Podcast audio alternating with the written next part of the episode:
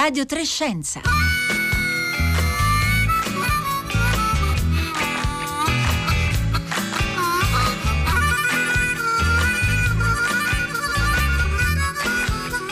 Buongiorno da Paolo Conte e benvenuti a questa puntata di Radio tre Scienza di martedì tredici luglio.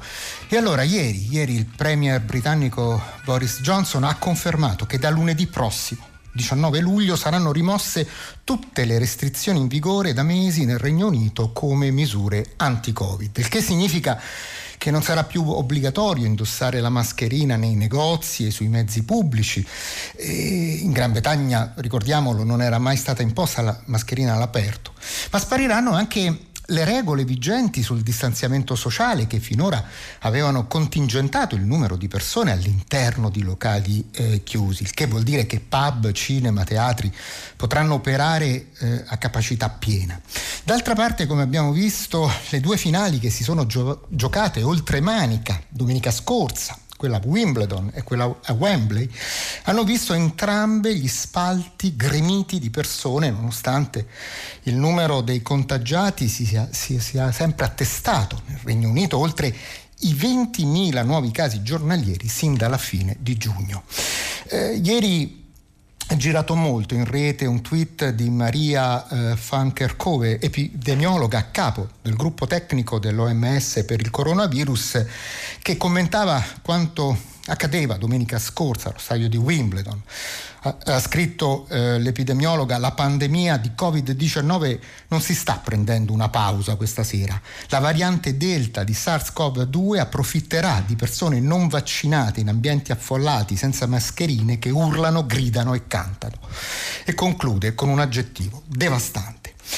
Disegno decisamente opposto eh, invece le misure decise in Giappone per gli ormai imminenti giochi olimpici in calendario dal ventitré luglio all'otto agosto. Come è noto, le gare si terranno senza pubblico, nonostante il numero dei contagi nel paese del Sol Levante sia alquanto contenuto in comparazione col numero di abitanti e la, sia, e la sua crescita sia comunque molto modesta. Due atteggiamenti antitetici assunti da due nazioni con differenti situazioni epidemiologiche, ma eh, anche con gradi molto differenti di avanzamento delle rispettive campagne vaccinali. Di questo parleremo oggi con i nostri esperti, ma aspettiamo anche le vostre domande da inoltrare al tre tre cinque cinque sei tre quattro due nove sei.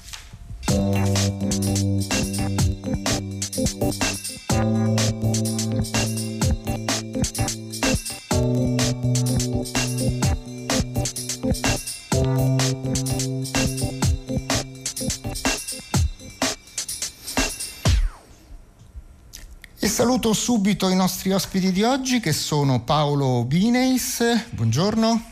Buongiorno. Epidemiologo ambientale all'Imperial College di Londra e autore eh, del saggio Salute senza confini, le epidemie al tempo della globalizzazione, edito da Codice Edizioni del duemilaquattordici. E saluto anche Junko Terao, buongiorno. Buongiorno. Giornalista di Internazionale, specialista dei paesi dell'est asiatico. Allora, vorrei cominciare col fare il punto della situazione epidemiologica in Gran Bretagna, in Giappone, e dello stato di avanzamento della campagna vaccinale nei due paesi. Paolo Vineis, vorrei cominciare da lei per la situazione nel eh, Regno Unito. Allora, eh, quanti sono eh, i casi giornalieri che continuano a registrarsi negli ultimi giorni e qual è lo stato di avanzamento della campagna vaccinale? Sì, eh, il numero di casi giornalieri è purtroppo piuttosto elevato, perché sono circa trentacinquemila al giorno, si prevede che arriveranno a centomila, eh, si prevedono tra uno e due milioni di casi al giorno nelle eh, no, uno a due milioni di casi eh, nelle prossime settimane eh, complessivi. Eh, quindi la situazione non è certamente rosea, e d'altra parte la stessa campagna vaccinale eh, ha subito un rallentamento, perché al momento attuale vengono eh, vaccinate circa centomila persone al giorno con le prime dosi e centosessantamila con le seconde dosi. Eh, quindi ci sono sicuramente motivi di preoccupazione che sono eh, stati eh, ripetuti eh, in varie sedi, per esempio la lettera di cento ricercatori alla rivista Lancet, eh, in cui dicono che addirittura eh, Boris Johnson sta conducendo un esperimento non etico eh, con questa riapertura prevista per il diciannove luglio. Riapertura che eh, prevede, come diceva lei, eh, la rinuncia alle mascherine, al distanziamento sociale e così via. Eh, è molto preoccupante. Vanno però considerati altri aspetti, diciamo, attenuanti, cioè eh, sono molto in crescita i casi, soprattutto fra i giovani e ovviamente fra i non vaccinati, però eh, le ospedalizzazioni, seppure in crescita, crescono molto più lentamente e anche il numero di morti è molto limitato.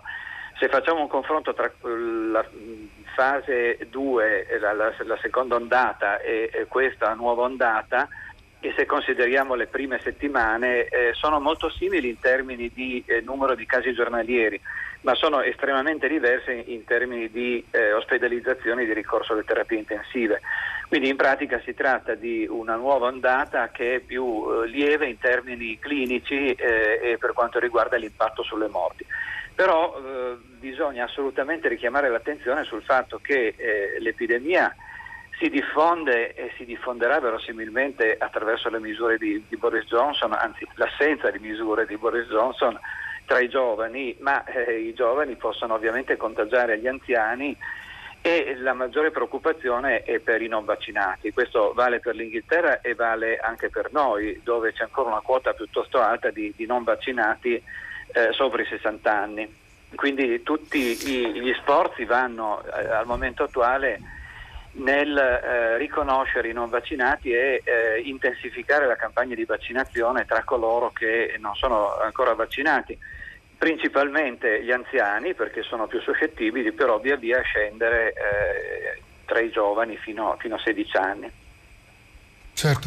Lei prima ci ricordava, Paolo Vineis, appunto la lettera pubblicata su Lancet da eh, centoventidue eh, scienziati che appunto eh, invitavano eh, il ministro, primo ministro Boris Johnson a rivedere le sue decisioni. Però negli ultimi giorni abbiamo visto anche eh, il eh, nuovo ministro della salute, eh, Sajid Javid, eh, dire che la decisione di togliere quasi ogni restrizione è arrivata solo dopo aver ricevuto, ha detto letteralmente così in diverse interviste, dati confortanti su una serie di parametri, tra cui i ricoveri e il numero di persone eh, vaccinate.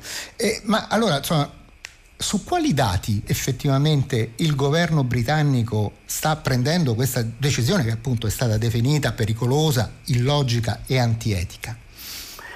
Sì, a parte la lettera che lei citava, ci sono stati numerosi altri pronunciamenti, eh, per esempio la, l'Academy of Medical Royal Colleges eh, ha usato parole molto dure, eh, ha detto che è profondamente preoccupata.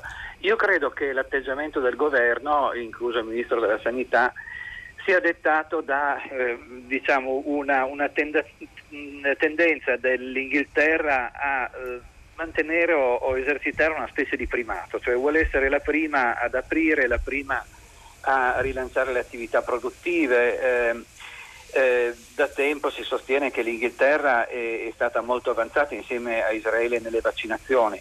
Ecco, tutto questo è, è relativo e discutibile, perché prima di tutto il, le decisioni di Boris Johnson gli, possono, eh, gli si possono ritorcere contro se ci sarà effettivamente un'ondata epidemica delle dimensioni che, che vengono previste.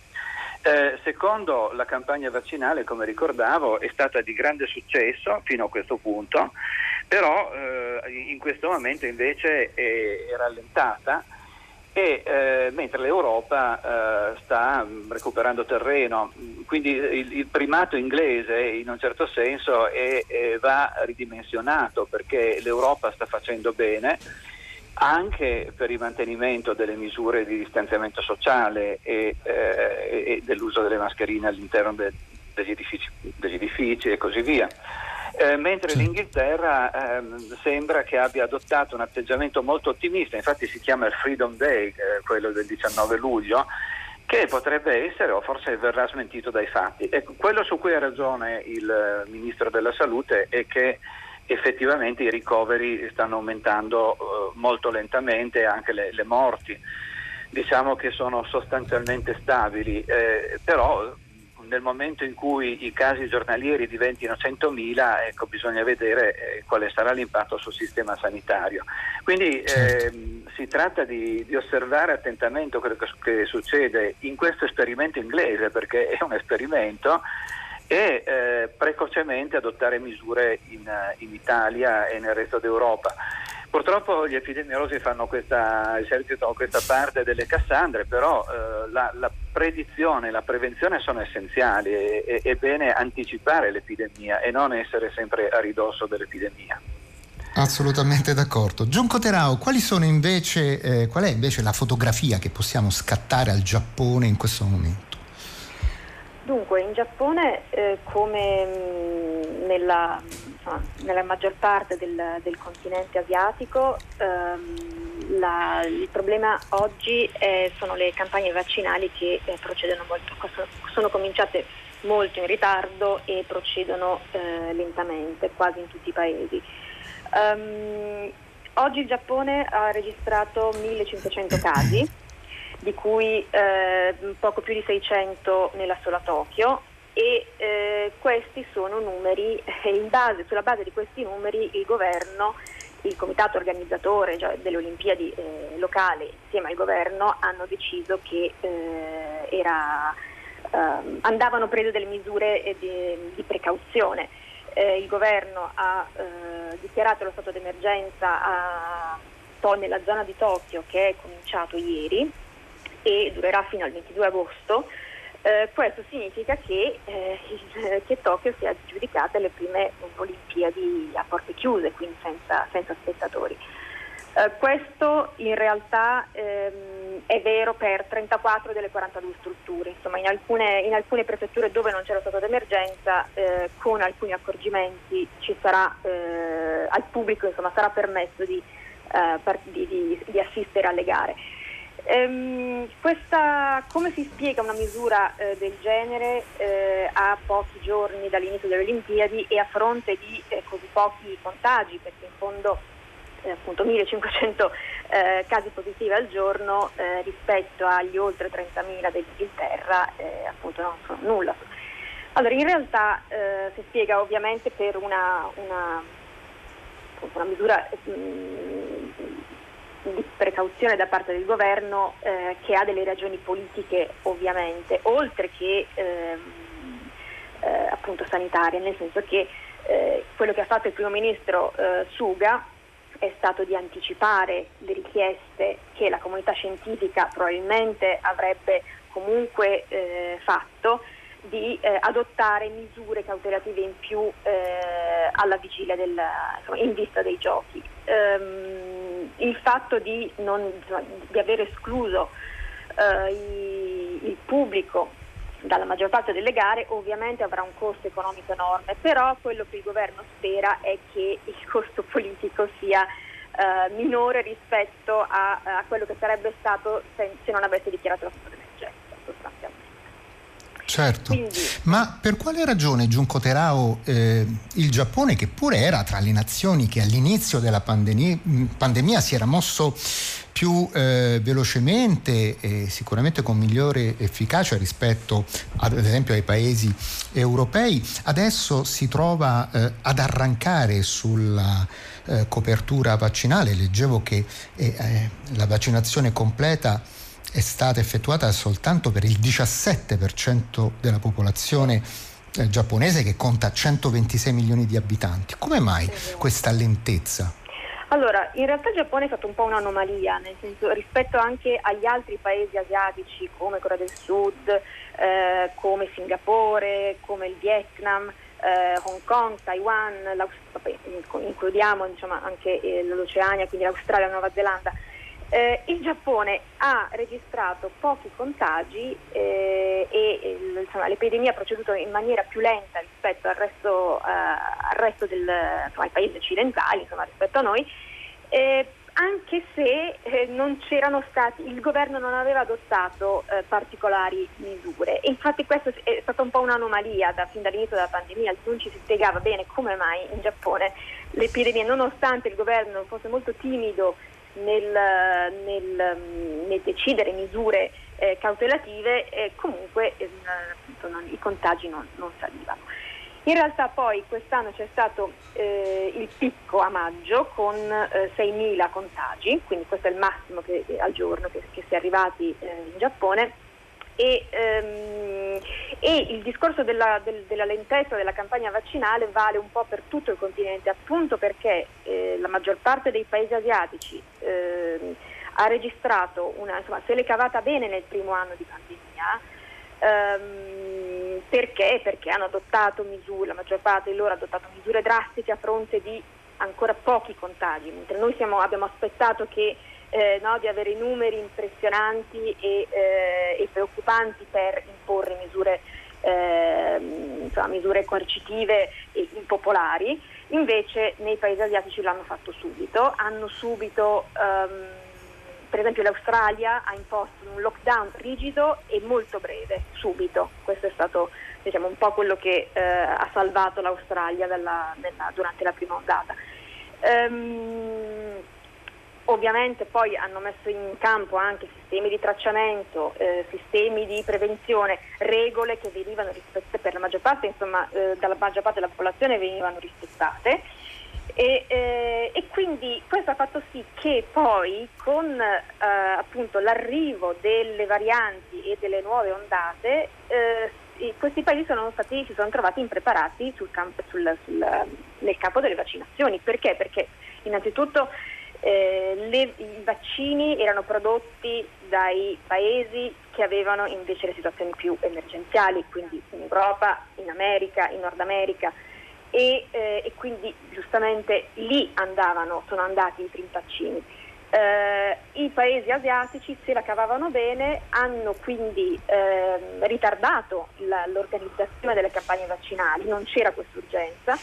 Da parte della popolazione, questo è stato un problema perché da parte della popolazione non si sentiva il bisogno, no? di, di, di correre a, a vaccinarsi e quindi per esempio in posti come Taiwan eh, si sono trovati a aver comprato delle dosi che non riuscivano a, non riuscivano a inoculare perché nessuno voleva, sentiva l'urgenza di farlo, giustamente eh, volevano aspettare eh, di vedere cosa succedeva ai paesi dove invece le campagne vaccinali procedevano, visto che lo scetticismo rispetto ai vaccini eh, dilaga un po' ovunque e quindi eh, si sono ritrovati adesso con eh, delle nuove ondate dovute principalmente alla variante Delta e, e, e appunto eh, con, con campagne mh, male organizzate, nella maggior parte dei casi per esempio in Giappone male organizzate e quindi che procedono molto a rilento e, eh, e poi per esempio come nel caso della Corea del Sud in questi giorni Eh, con eh, appunto eh, poche dosi di vaccini. Perché? Perché l'innalzamento dei casi, eh, successo anche, sta succedendo anche in Corea del Sud, stanno risalendo i casi, ha creato una corsa a, a, ai vaccini per cui eh, adesso non ce ne sono abbastanza. Non ce ne sono più, eh, certo. Sì.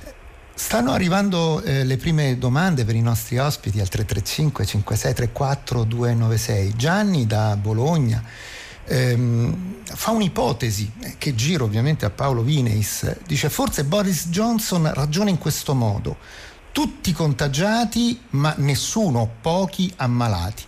È possibile fare questo tipo di ragionamento allo stato attuale delle cose? Paolo Vineis. È possibile, ma va assolutamente discusso eh, approfonditamente. Capisco benissimo il ragionamento, però teniamo conto di diversi aspetti negativi. Il primo è, io direi, le persone anziane non vaccinate che vengono a contatto con i giovani, perché possiamo accettare forse che i giovani si contagino, considerato che la gravità clinica della malattia è inferiore. Però c'è il problema della diffusione ai, agli anziani non vaccinati. Secondo, eh, direi specialmente in un paese come l'Italia, eh, caratterizzato da rapporti intrafamiliari molto stretti. Secondo, non dimentichiamo che eh, questa malattia è ancora poco conosciuta e lascia degli strascichi, e quindi è vero che la malattia può essere leggera nelle persone giovani, però eh, esiste per esempio il long covid, cioè sintomi eh, persistenti caratterizzati da eh, debolezza, mal di testa, eh, cap- incapacità di concentrazione e così via, eh, che eh, caratterizzano anche i, i giovani. E ehm, sintomi, in generale eh, anche tra i giovani una minoranza eh, sviluppa dei sintomi acuti importanti. Quindi ehm, non, non è un ragionamento, direi che deve essere preso sul serio, discusso in modo articolato, e la mia risposta sarebbe no, non è una buona idea, eh, o meglio, dobbiamo cercare di vaccinare il maggior numero di persone possibile, compresi i giovani, prima di rilasciare le misure di eh, distanziamento sociale, uso di mascherine e così via. Per esempio le, i convegni di massa, o le riunioni di massa e, e le discoteche sono una eh, fonte di diffusione dei contagi enorme, diventa effettivamente, come dice la lettera di Lancet, un esperimento sociale. Eh, ricordiamo che ci sono eh, molti dati sulla trasmissione della, eh, dell'infezione eh, tra giovani che hanno girato per l'Europa, specialmente in Spagna e Portogallo, eh, studenti che tornavano da Palma di Maiorca o, o dall'Algarve, eh, hanno non soltanto hanno contratto l'infezione, ma hanno poi, l'hanno poi trasferita in Spagna e in Portogallo. C'è questa mina vagante dei tifosi che si sono recati nelle varie sedi delle partite di calcio della Coppa Europa.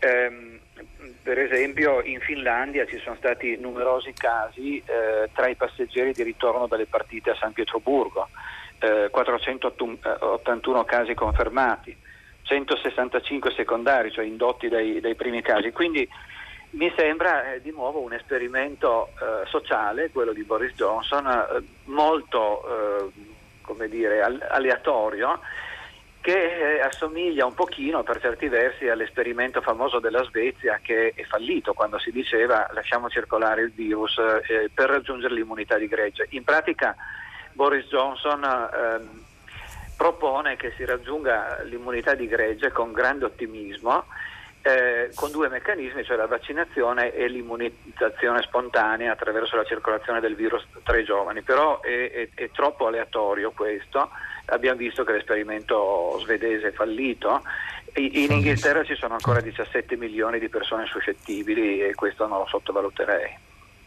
Tra l'altro eh, ricordiamo che il Regno Unito è stato utilizzato come vaccino AstraZeneca, e, e che rispetto alla variante Delta, come del resto anche Pfizer, sembra essere meno efficace. Così, Paolo Vineis? Sì, eh, sì la prima dose, la prima dose eh, conferisce un'immunizzazione di circa il trenta per cento, quindi fondamentale è anche somministrare la seconda dose il più rapidamente possibile.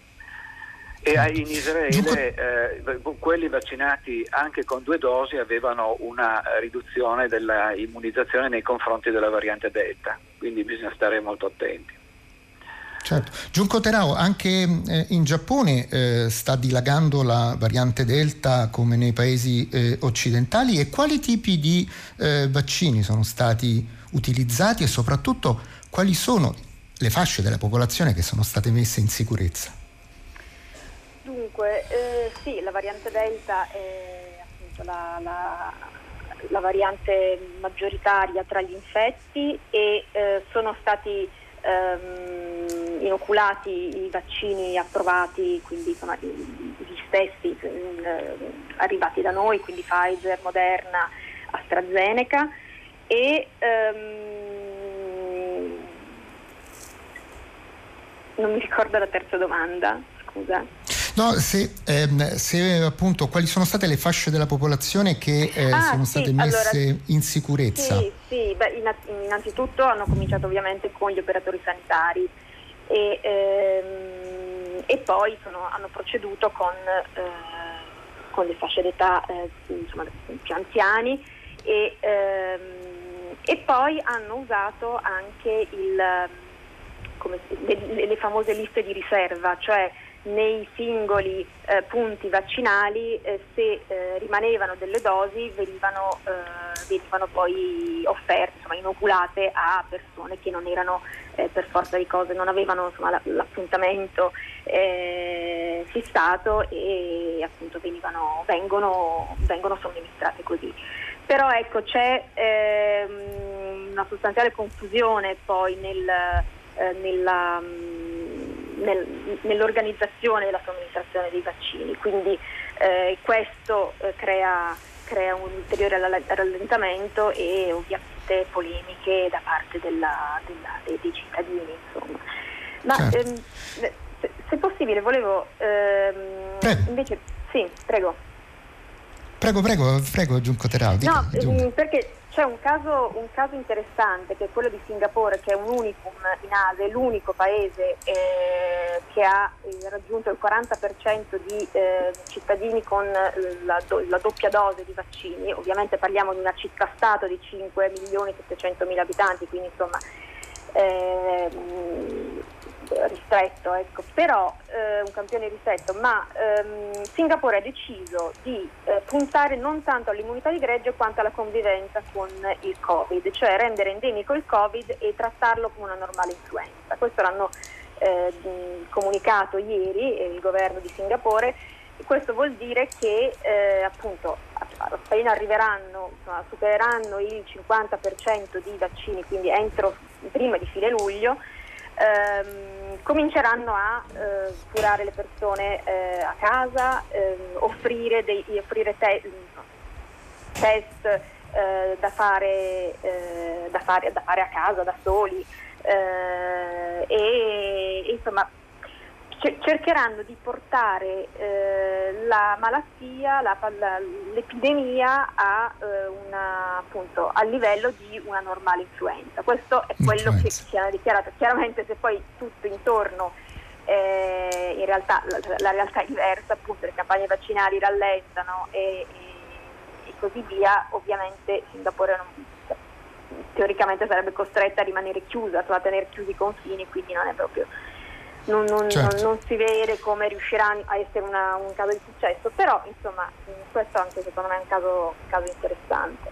Interessante, e prendo spunto proprio da questa cosa che lei diceva per girare a Paolo Vineis un'ultima domanda che tra l'altro c'era stata posta il nove luglio scorso da un nostro ascoltatore, Marco da Venezia, che ci scriveva sostanzialmente questo: ma una maggiore circolazione del coronavirus, appunto favorita da queste scelte, da queste politiche di far circolare il nuovo coronavirus, farebbe aumentare il rischio di nuove mutazioni che potrebbero far emergere ulteriori varianti contro le quali non è detto che gli attuali vaccini siano efficaci. Lei è sì. d'accordo, Paolo Vineis? Eh, assolutamente sì. Eh, infatti anche adesso, oltre alla Delta, ci sono altre varianti, c'è la K, c'è la Gamma. E d'altra parte ricordiamo che la cosiddetta variante inglese era nata per l'appunto in Inghilterra. Allora il rischio dell'esperimento inglese, tra le altre cose, è che eh, si crea una specie di serbatoio in cui eh, circola il virus e proliferano nuove varianti. Il virus muta molto rapidamente e quindi più copie di virus sono in circolazione, perché molte persone infette eh, sono infette, Eh, tanto maggiore è la possibilità che emergano nuove mutazioni. Poi queste mutazioni possono essere neutre dal punto di vista della selezione, però alcune invece possono essere selezionate come particolarmente virulente o resistenti ai vaccini. Eh, quindi un motivo per eh, vaccinare il più rapidamente possibile e anche proteggere eh, le persone e ridurre la circolazione del virus è proprio questo. In questo senso eh, preoccupa il fatto che siamo in ritardo nel vaccinare i paesi i, a basso reddito in via di sviluppo. Eh, certo. Pensiamo a quello che è successo in Brasile, dove sembrava che eh, stessero raggiungendo almeno a, a Manaus, nella zona de, dell'Amazzonia, la cosiddetta immunità di gregge, che in realtà dovrebbe essere chiamata immunità di comunità, perché eh, gli umani non sono un gregge, hanno una stratificazione certo. sociale, e comunque eh, lì sembrava raggiunta il no? sessantasei per cento delle invece, persone certo. e invece c'è stata poi una, un, un picco notevole. Certo, torneremo a occuparci anche della situazione nel, in altri paesi, ma dobbiamo terminare qui eh, la puntata di oggi. Io ringrazio i nostri ospiti, Paolo Vineis, epidemiologo ambientale all'Imperial College di Londra, Junko Terao, giornalista internazionale. Ringrazio tutto il pubblico di Radio tre Scienza, il programma di Rossella Panarese, curato da Marco Motta, con la redazione di Roberta Fulci e Francesca Boninconti, Daria Corrias alla regia, Fabio Zampa alla console tecnica. Da Paolo Conte, buona prosecuzione con i programmi di Radio tre.